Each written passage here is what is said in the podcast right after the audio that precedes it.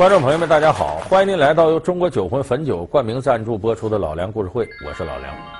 在我们上一期节目里啊，给大家介绍了一下《西游降魔》这个电影，说这个电影呢，就像一个老朋友，里边有诸多周星驰的怀旧情节体现在里边。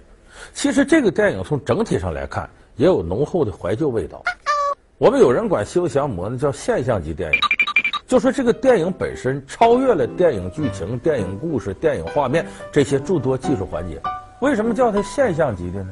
就说周星驰已经好多年没有出现在我们视野当中了，那么他带着他自己的新作品回来，我们就如同啊见一个多少年未见的老朋友，你心里头惦记他想他多少年没见了，突然间再见面，无论他混得好混得不好，是显年轻了还是衰老了都不重要。关键是他还活着，我还见到他了。从这点来说，我们说《西游降魔》是个现象级的电影，这也是他高票房的原因。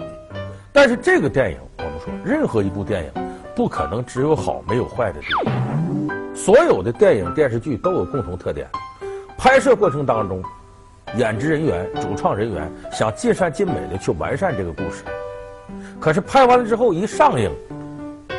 包括演职人员在内，都会挑出这个电影的很多毛病，这就是影视艺术一个特点，它是一个充满遗憾的艺术。也就是说，《西游降魔》，我们上一期节目从老相识的角度解析了这个电影给我们带来的诸多感动和它好的地方，但是这一部《西游降魔》同样留下了很多遗憾。咱们这一期呢，就说说《西游降魔》给我们带来的一些遗憾。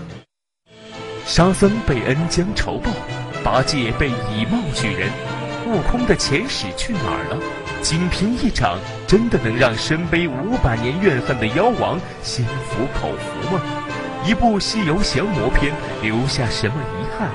遗憾中，星爷又留给我们哪些希望？老梁故事会为您讲述《西游降魔》，遗憾多。首先的一个遗憾呢，这个片子呢，取材于这个传统的小说《西游记》。我们有的时候，如果从编剧的角度来讲，他不可能离开原来《西游记》的框架。那么，《西游记》的框架大致是什么样呢？我们就说西天取经这个情节吧。西天取经这个里边要降服很多妖魔鬼怪。其实我们说沙僧、猪八戒、孙悟空不也是妖怪吗？只不过被唐僧降服了之后，一心向善取经了。那么这个妖怪是怎么来的呢？《西游降魔篇》对妖的解释，就和原来传统《西游记》的解释是不一样的。《西游记》里解释呢，妖是宿命的。你比方说沙僧，那是上天的卷帘大将，打碎琉璃盏，转世投胎到地上，等待取经人。猪八戒，天上天蓬元帅，醉酒之后调戏嫦娥，被贬到人间，错投猪胎，也等取经人。孙悟空五百年前大闹天宫，如来佛祖一怒之下啊，把他压到了五行山底下。像其他诸多妖怪，什么黄袍怪呀、金角大仙、银角大仙呐、什么狮驼国三怪，都是前世有一些夙愿，他等于是一个机缘巧合，他变成了妖。这是《西游记》的解释。可是《西游降魔篇》解释妖魔不是这么解释的，他解释的是什么呢？任何妖魔。都是一种怨恨形成的，所以要化解妖魔，就要从化解仇恨入手，就要通过真善美来化解冤仇。所以它的主题是唐僧，文章演着唐僧拿着一个儿歌三百首去化解妖魔心中的怨恨，就是我要用善来驱走恶，用光明来驱走仇恨。他是从这个角度来理解的。孩子，孩子，为何你这么坏？这幕从哪儿来？大家记不记得《唐伯虎点秋香》里头有个对辩七省无敌手对穿肠，那个对对的能手，两撇胡子，戴个小帽，结果被周星驰给对的躺到地上，喷血，哗吐血，最后都吐了一个多点了。那边说对穿肠死了没有？没死，快起来验话，看看是不是唐伯虎的春树秋霜图。就是喷雪歌情景，等于是再现了《唐伯虎点秋香》里的对船长。我堂堂参谋将军，会输给你个书童。你家坟头来种树，奴家灶盆搭配鱼，鱼飞过手入我肚。你老娘来亲下厨。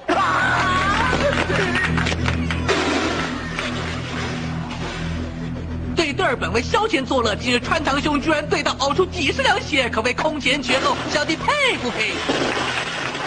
还有一些情景呢，我们更加似曾相识。比方说，拿出一本书《儿歌三百首》，后来《儿歌三百首》唰，风一吹，变成了《大日如来真经》。这一幕咱们也似曾相识。你记得这个，在这个功夫里边，那老头卖给这个小周星驰这本《如来神掌》，十块钱就卖给你。看你骨骼清奇，绝对是练武奇才。今后惩恶扬善，维护世界和平，重任都交给你了。哎，推销那本书，那个书和这里头的《儿歌三百首》几乎是如出一辙的。谨恶惩奸，维护世界和平这个任务就交给你了，好吗？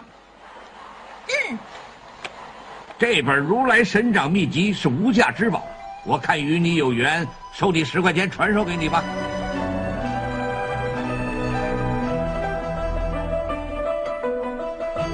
就这个场景，它也是处在一种翻头状态。所以你看呢，今天我们说这个《西游降魔》的诸多遗憾，这里边重复的地方特别多。当然，我们可以理解这种重复。假如说《西游降魔》里头呢，周星驰所有用的创意和桥段。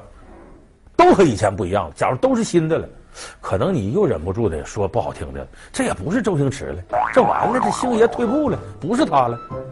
起码用这种方法能够告诉我们大家一个保守的信息，就是曾经给我们带来很多欢笑的香港的喜剧，尤其是无厘头喜剧，事隔了十多年之后，终于又回归了。其实周星驰本人，他也已经曾经一度远离了无厘头喜剧。香港的喜剧在当年呢。从这个呃许冠文、许冠杰、许冠英这哥几个拍香港最早的鬼马喜剧系列开始，他开创了香港喜剧片一个非常好的传统。到后来呢，黄百鸣、家有喜事、花田喜事一系列，再加上王晶、周星驰当年这种作为，香港的喜剧在九十年代的时候达到了一个高峰，尤其是以周星驰的无厘头喜剧为代表的。但是在那之后，香港的喜剧片迅速走到了下坡路。其中，你像王晶。几乎等于是你大陆人爱看什么我就拍什么，拍那个像《大内密探零零狗》之类的，已经完全背离了香港无厘头喜剧的风格。包括黄百鸣前几年出品一个《最强喜事》，给我们感觉也是江郎才尽了，使劲想逗你笑，但又不知道中国大陆人该在哪儿是笑点，还有把香港原来无厘头的东西丢得一干二净。所以，很多喜欢香港无厘头喜剧的朋友，在这时候会感到非常非常的失望。那么，在这个时候，周星驰呢，带着《西游降魔》回来了。尽管这里边呢有几分恐怖、几分惊悚、几分艺术气质上的感动，但是周星驰骨子里头的无厘头喜剧的东西依然还在。所以我们说，《西游降魔》是现象级，说的是什么意思？更深刻的意思在于，周星驰代表的这个无厘头喜剧时代没有结束。只要周星驰在，可能这种风格还会延续下去。所以，我们也希望呢。在《大话西游》之后有《西游降魔篇》，《西游降魔篇》之后，我们希望周星驰呢再能够继续坚持这种风格，继续拍喜剧，给我们带来更多的惊喜。好，感谢您收看这期《老梁故事会》。《老梁故事会》是由中国酒魂汾酒冠名赞助播出的。我们下期节目再见。